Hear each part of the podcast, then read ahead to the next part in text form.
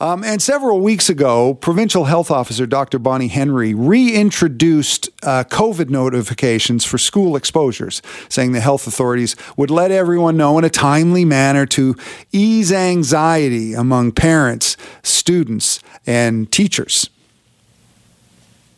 So as of today, the regional health authorities will start posting K to 12 school potential exposure events on their websites. And there will be a link at the BC CDC website for all of the, the regional health authorities. This is similar to what we did last year what we aren't going to be able to do this year and what was not effective in terms of spreading information or um, supporting um, transmission or decreasing transmission in schools was sending out a letter to all of the schools if there was an exposure event. That's Dr. Bonnie Henry. And since then, more and more parents are publicly uh, expressing how frustrated they are with how long it's taking for the schools or the health authorities uh, to let them know when someone at school has COVID. A Maple Ridge mom told Global News that there was an exposure that happened at her daughter's school, Fairview Elementary, uh, between September 22nd and 24th. Parents didn't get notified about it until October 1st. So, uh, is this working? And with me now is uh, Elizabeth Costa from the BC Safe Schools Coalition. Hi, Elizabeth. How are you? Happy Thanksgiving, by the way happy day to you too. Right. so let let let's talk about uh, about this. It it sh- sounds like something that should be quite simple. Um, in in fact, I believe that it is simple, and the models are already out there. Uh, there's the BC School COVID Tracker, created by two phenomenal moms who uh, work tirelessly on a daily basis to update it, and a dad that created the Exposure Watch um, so, three human beings who are not getting paid created incredible um, exposure notifications that contain more information and more timely information than what we're getting from the government. So, what needs to happen? Have the government put their arrogance aside for a moment. Actually, look at what's working in terms of the parents and the teachers being able to make informed decisions. Communicate with one of the mothers that does the BC School COVID tracker. Nothing gets posted unless a parent directly communicates with them, as I did in the past, and provides proof of the positive uh, COVID test for their child. Um, and they protect your anonymity too. They would never post your personal information. Um, I wanted to bring this to your attention. I spoke with a parent who is part of the Hastings Elementary community. And let me just read, uh, because she went and compared the informations that have been posted, okay? So there's four exposures on the school tracker, which is the BC School COVID tracker uh, by the two volunteer moms that I was telling you about. And there's zero on the Vancouver Coastal Health website. And within the parent community, there's already eight as of yesterday night. But if you go to the VCH site uh, that's provided by the government, there's zero.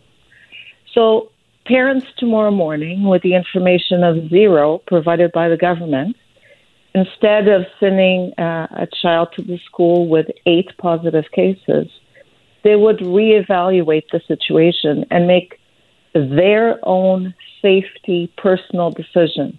Do I want my child exposed to other a class that has eight, eight exposures or two classes that had eight positive exposures? Well, thank you so much, Elizabeth Costa from the BC Safe Schools Coalition. Uh, hopefully, we can get this straightened out because it seems like such a simple thing. Thank you, Elizabeth. Thank you so much. Well, happy Thanksgiving Day Monday to you. This is Martin Strong in for Mike Smith today. And uh, more and more people getting those electric assist bicycles, the e bikes, and they're a lot of fun. Perfect for Vancouver when you need a little help getting up those hills.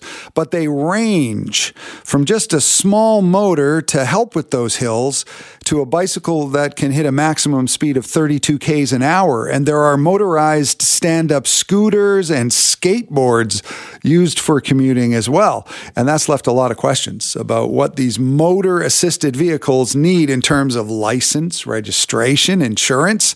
So we have an expert. Kyla Lee is a lawyer with Acumen Law. They specialize in driving laws. Hi, Kyla. How are you? Happy Thanksgiving. Happy Thanksgiving to you. Thanks for having me. Yeah, so let let's talk. There there is a recent BC court decision, but uh, people are still kind of confused, and and it sort of seems to me now uh, that if if a bike has pedals but a motor as well, it still counts as an e-bike. How does this all work? Uh, well, yes and no. Um, so, if a bike has pedals and a motor, and it also meets a whole host of other requirements, including wattage requirements, uh, uh, wheel diameter requirements, all sorts of different technical specifications, then it may be considered a motor assisted cycle instead of uh, just the other sort of categories of e bikes. And you may not have to have insurance or a driver's license in order to use it. Right. So so when when does it become something that you need a license for? Essentially, uh, if it is uh, over a certain weight, uh, if it like essentially that would make it look like it's something that couldn't be um, propelled ordinarily by human power, uh, if it's capable of going over 32 kilometers an hour, uh, if the pedals aren't used uh, all the time in the operation of the motor, so essentially the motor assists with the pedaling. Uh, if the wheel diameter is less than uh, 320 millimeters, I believe, um, and if it's less than 500 watts. well, in your work uh, at Acumen Law, what's the fastest electronic bike that you could still pedal, but what was the fastest speed it hit?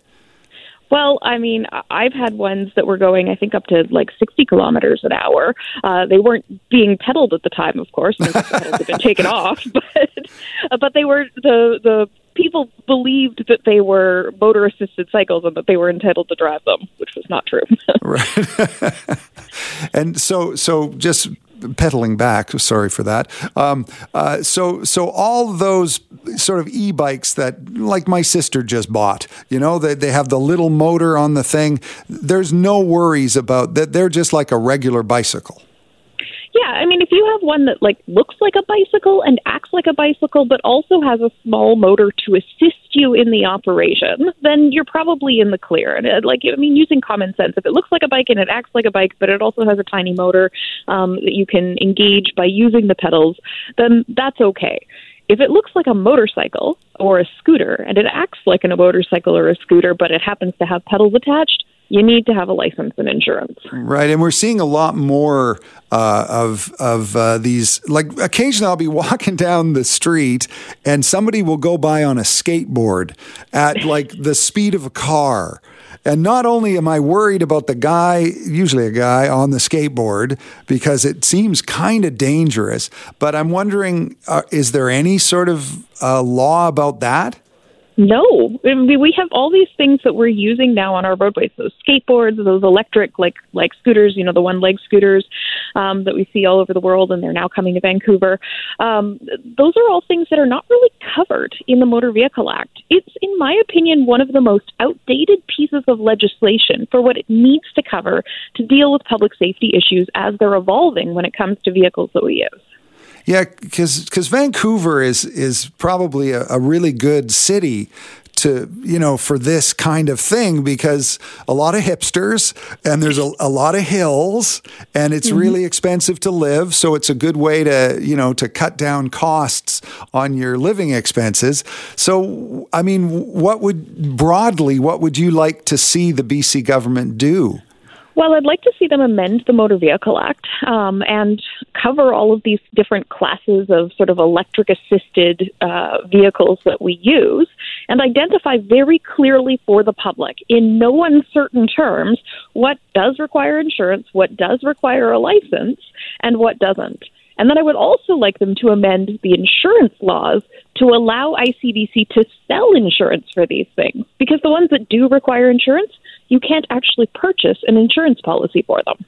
Oh, that's a twist. So, so what what's going on there? Well, there's no category of insurance that covers them, and because ICBC is, you know, largely controlled by uh, by the statutes uh, that exist in BC, if the government created an insurance category and class in the Insurance Motor Vehicle Act, and limitations on the types of insurance you can buy and what it covers, and, and essentially set out a scheme for this, they could allow these vehicles to be insured. They could allow people to comply with the law, but as it is, they don't, and ICBC doesn't do it of their own accord, and private insurers are not willing to do it. Wow, interesting. So it, it's totally confusing. It's totally confusing because you might have something, you might have a license, and you might think, okay, great, I can buy this little, you know, Vespa style scooter thing, like a Motorino XMR, but turns out you actually still can't drive it because it's required to have insurance under the law, but there are no insurance policies available for it. And this is Martin Strong in for Mike on this uh, Thanksgiving Day holiday Monday. And uh, we're talking about e bikes. Do we need more regulations for e bikes? Should they be registered and licensed like cars? What do you think about sharing the road with motorized vehicles that fall into this gray area because they can be pretty vulnerable if you're in your car? Uh, maybe you have a question. Give us a call 604 280 9898. 280-9898. Uh, our guest will uh, stick around to uh, take your calls. Kyla Lee is a lawyer with Acumen Law.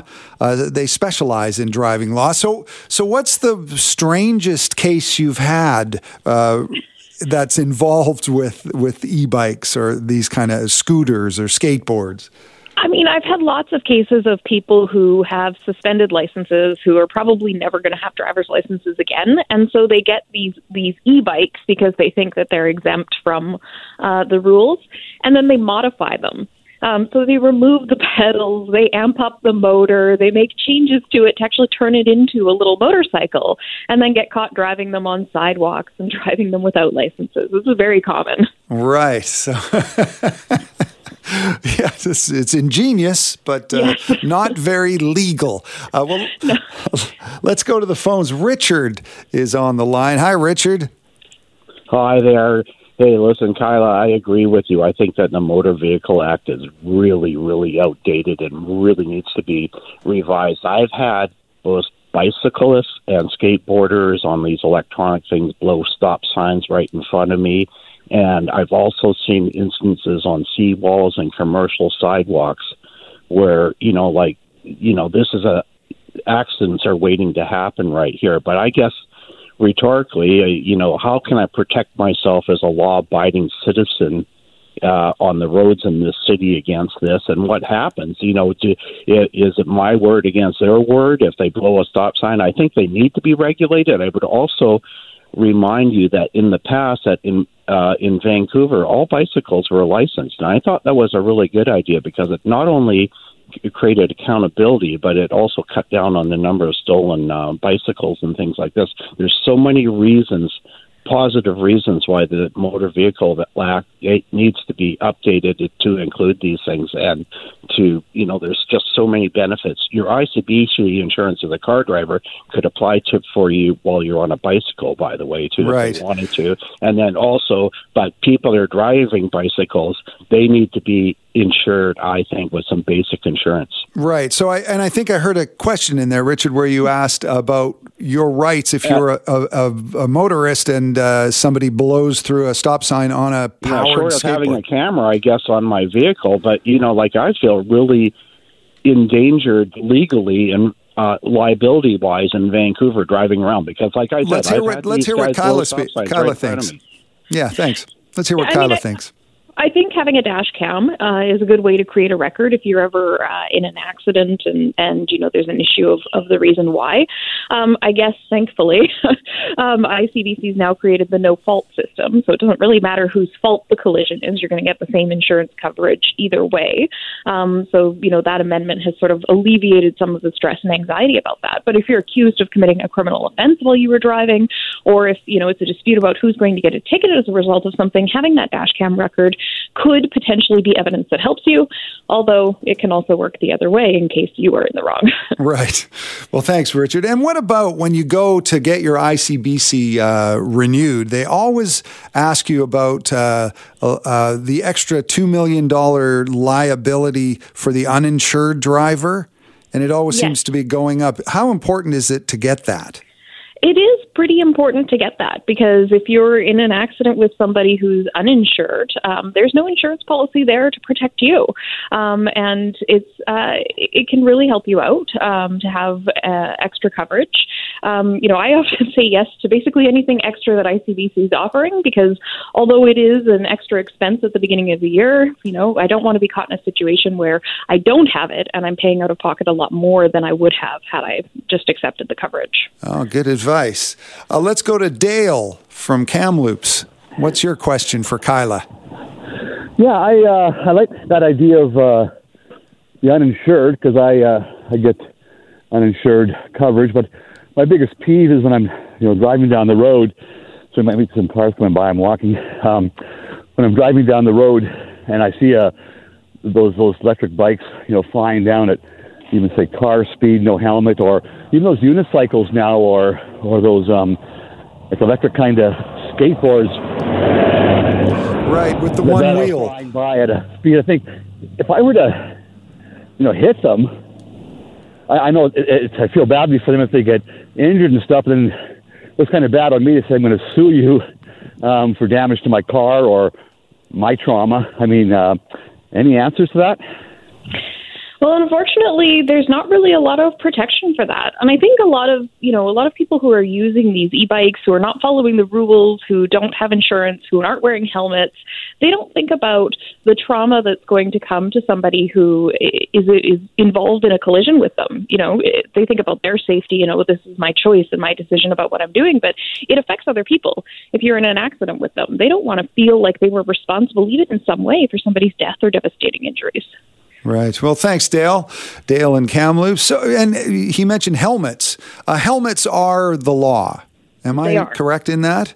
Yes, it's in the Motor Vehicle Act. So they're required everywhere in BC. It used to be a municipal issue, but they, a long time ago, changed the Motor Vehicle Act to make it just mandatory across the province. Right. And uh, he was talking about those unicycle skateboards, which I'm seeing more and more of. Do they? I wonder if they have a name. They've got the big tire in the middle. I would not know the name of those, but the government should create a name for them and then regulate them so that we all have some safety expectations and some uh, some peace of mind about other people using them on the road. Right. What's the strangest electric vehicle you've ever seen? Oh, um, well, it wasn't a case I ever had, um, but I did read an article uh, in the U.S. about somebody who had essentially jerry rigged a little like push cart uh, that they filled with booze and were riding around on that with like a lawnmower motor. uh, oh, I like so so like a moving wet bar. Exactly. Wow. Uh, Points for innovation, I'm sure. yeah, but from a law standpoint, there are so many laws you're breaking. there, yes, there are many laws you're breaking, and uh, you probably wouldn't be surprised to hear, but that driver was also arrested for driving under the influence. Really? What a surprise. Yeah. right. I hope none of that liquor was open. So, uh, Kyla Lee has been our guest, a lawyer for Acumen Law. And, uh, and before I let you go, I'll ask you, what are you uh, feeling grateful for this this Thanksgiving? You know, um, uh, my grandmother passed uh, just a couple weeks ago, and I'm just feeling very grateful for memories of Thanksgiving dinner that she would cook our whole family every year for my entire life. Um, and having those memories is just, it's really wonderful. So uh, I'm thankful for that. that's beautiful. Kyla Lee, thank you for talking to us.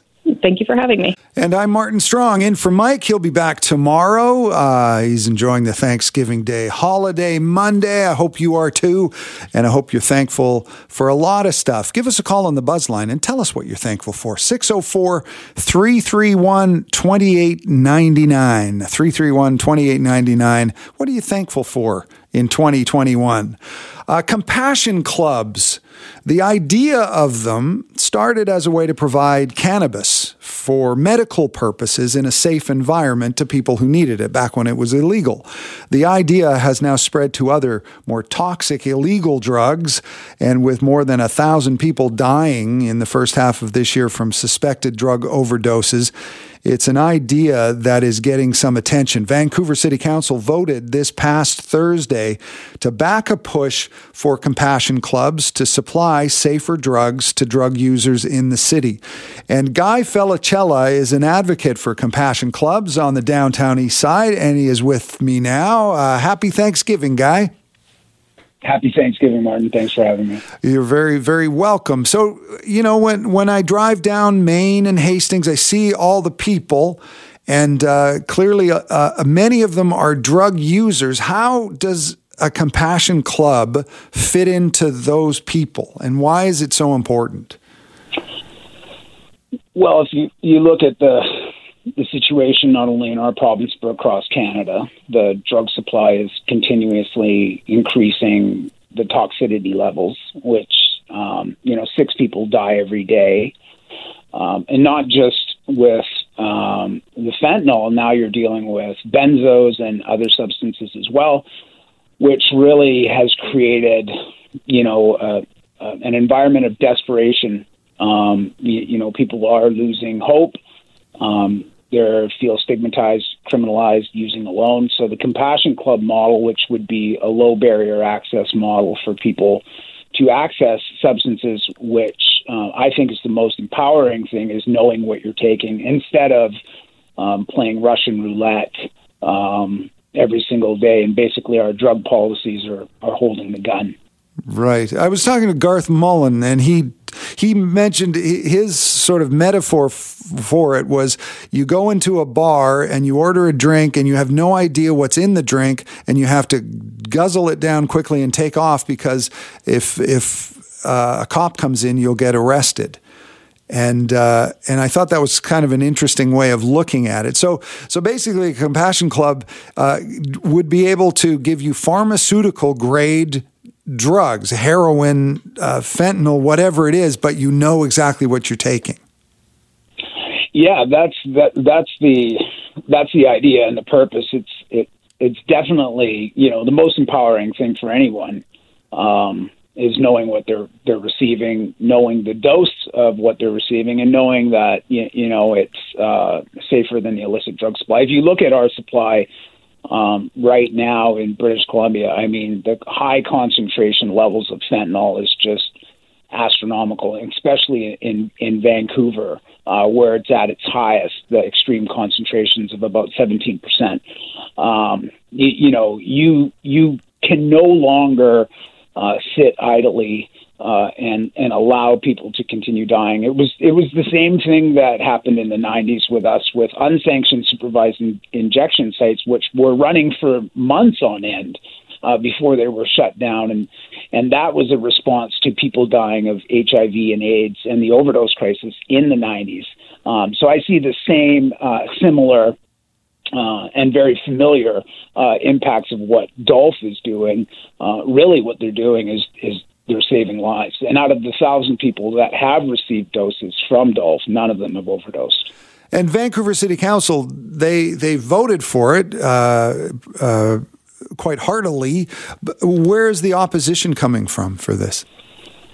Well, I think you know. Well, I, I mean, I'm sure you know. I, I I I don't know where the police stand on it. It's it's you know it's interesting when I look at you know how the police chiefs or other organizations support decriminalization of drugs, that still allows people to buy drugs off of the illicit market, which is, you know, there's always these concerns about organized crime. Um, so you can't you can't support decriminalization and then not support the Compassion Club and use the excuse that they're still continuing to buy drugs off the, the dark web or, or or off of organized crime. Nobody wants to deal with organized crime, but really, what our drug policies have left us uh, or left others with absolutely no choice, but they they they have to. And until we actually change um, the Controlled Drugs and Substances Act that allows um, pharmaceutical companies to actually make heroin instead of having it imported from Switzerland, um, then we could actually create this model where people could access it from pharmaceutical companies. Yes. And you mentioned the dark web. So are people actually buying these drugs online? Like worldwide. Like, yeah, like every day. And is that how a lot of it comes into Vancouver through the mail? Well, I mean, mail, docks, ports, you name it, borders, wherever it, I mean, you know, you, you think about it, um, it, you can't even Canada can't even keep drugs out of the prison system, and and believe me, even in my time in in in the penitentiary and the prison system, there's oftentimes a lot more drugs in there than than, than I'd seen in a um, some facilities or houses in the in in Vancouver. Um, literally, that happens, and if you actually really think about it too, which is very dangerous, is that if a bad shipment ever lands into a provincial or a federal penitentiary, you could have up to 50 to 60 overdose deaths that day just in that penitentiary. Because when drugs come in, people use them. Um, and that is uh, something that we also have to look at as well. Wow. And, and, and in your experience, you've been an advocate uh, for the downtown east side for a long time. I mean, do you do you feel like a, uh, if compassion clubs had been part of the scene over the last 10 years uh, you probably know people who would still be alive? Oh definitely. I mean you know we you know organized crime is going to continue to do what they do what we have to do is actually compete with that by saying giving substance users a choice uh, low barrier access. The safer supply thing that you hear that's in the province right now is very limited, and it's contingent on uh, really if a doctor feels comfortable prescribing it to you. But then again, it's not the drugs that people are seeking. So there's three things that you really need to have. You need to have the right drug, and then you have to have um, the right route that people use it. Uh, which could be inhalation, injecting, or snorting, and then you have to have um, access.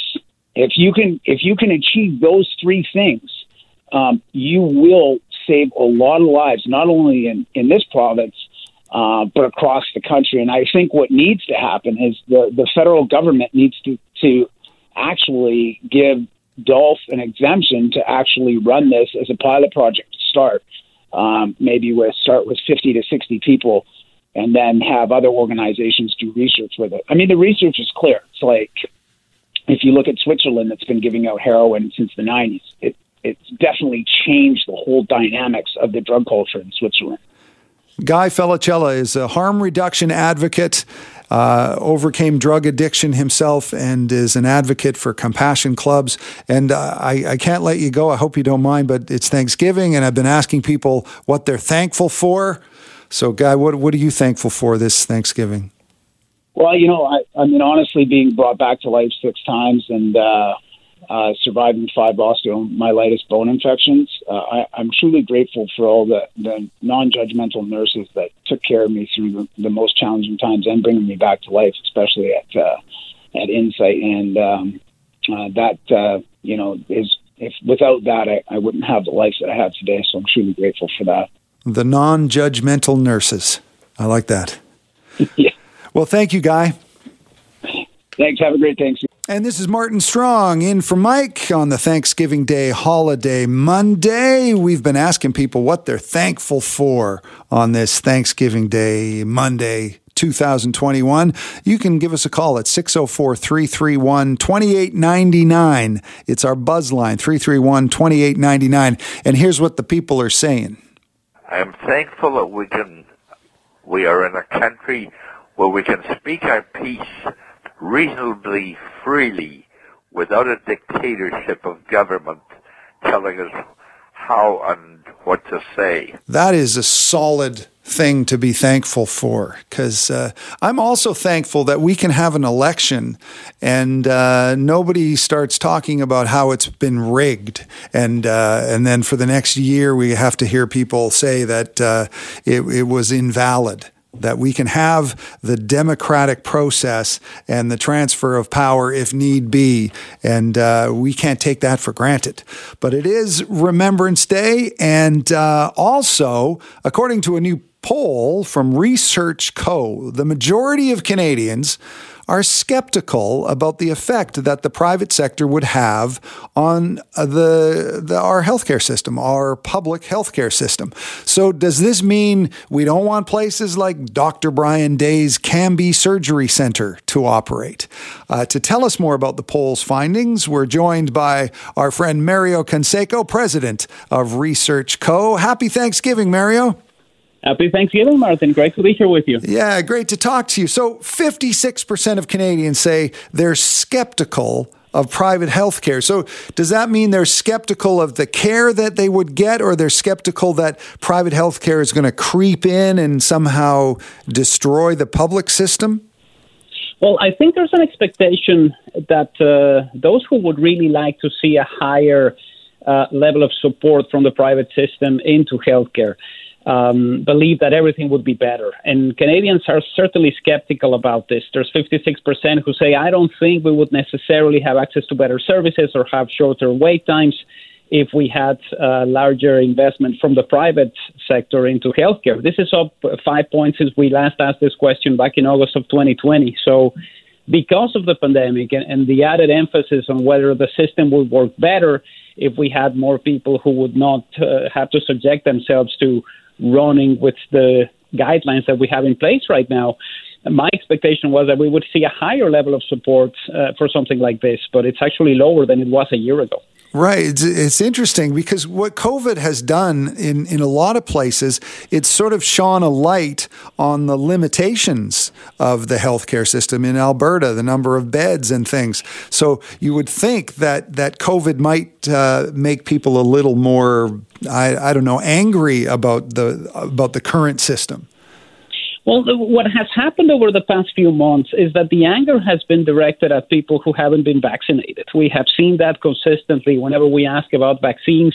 Um, the fact that you have certain postponements for surgeries or for other things that you need to get done, and you can't do it because there's a lot of people who are unvaccinated taking those hospital beds. Um, what's really interesting also is uh, there seems to be a very big regional gap. Uh, there are parts of the country where the level of concern with healthcare is not particularly high. But as we move to the east, you get to Quebec, you get to Atlantic Canada, and there's a far higher number of residents who are dissatisfied with the fact that they can't find a family doctor. Right. And is it is it sort of a rural urban situation as well? Is there a, is sort of a difference there?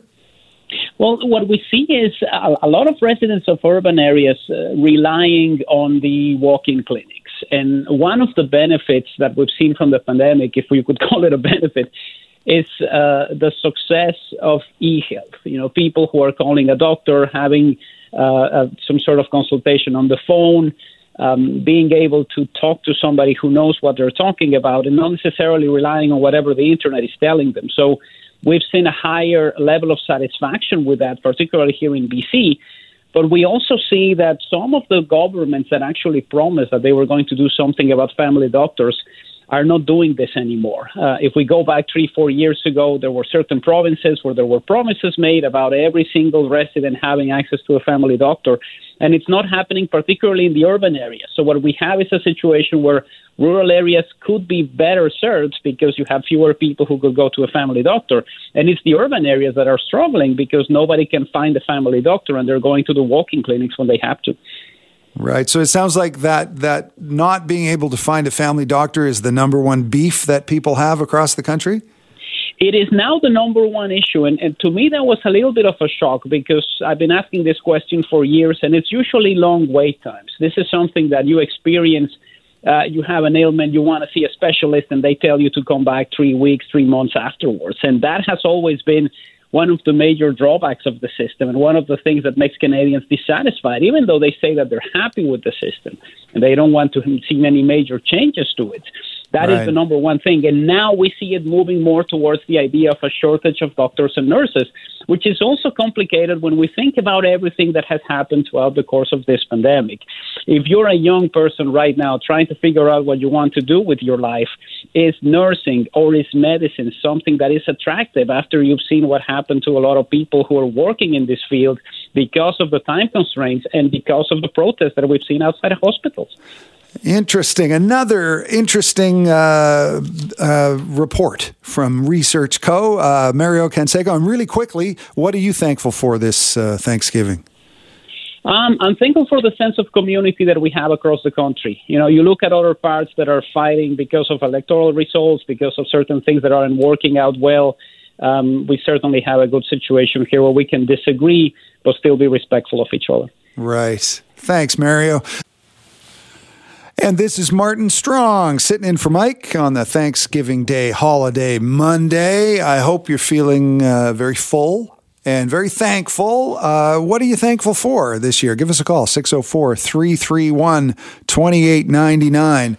Uh, or talk about anything that you uh, are hearing on the show this morning 604 331 2899 and you know one thing about the covid crisis it's made it a lot easier to call in sick suddenly nobody wants to see you if you've got the sniffles or or anything but in all seriousness what if you don't have paid sick leave that means losing a day's pay. And even before the onset of the pandemic, only about four out of 10 employers provided paid sick leave to any of their employees. But now the BC government will implement the right for all employees to have a minimum number of employer paid sick days starting January 1st, becoming just the third province in Canada to do so. And David Fairey is with me now, uh, a labor economist. And uh, I thank you for being here on the Thanksgiving Monday. Thanks, David. Oh, thank you. So, um, this is not written in stone yet in terms of the nuts and bolts of it. There, there's no set amount of days. What's the process, and, and what do you expect it, this is the final thing is going to look like for, for the number of sick days that people will get?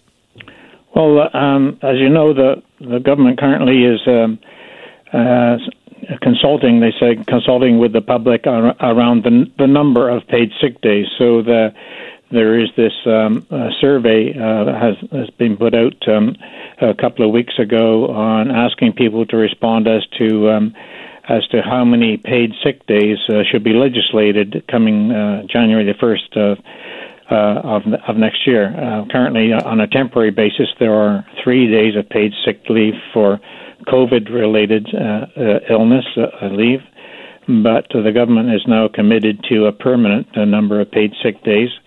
However, um, and but the the options are there are three options that uh, they're surveying. One is uh, up to three days of paid sick days, up to uh, up to five days of paid sick days, and then uh, up to ten days of paid sick days. So.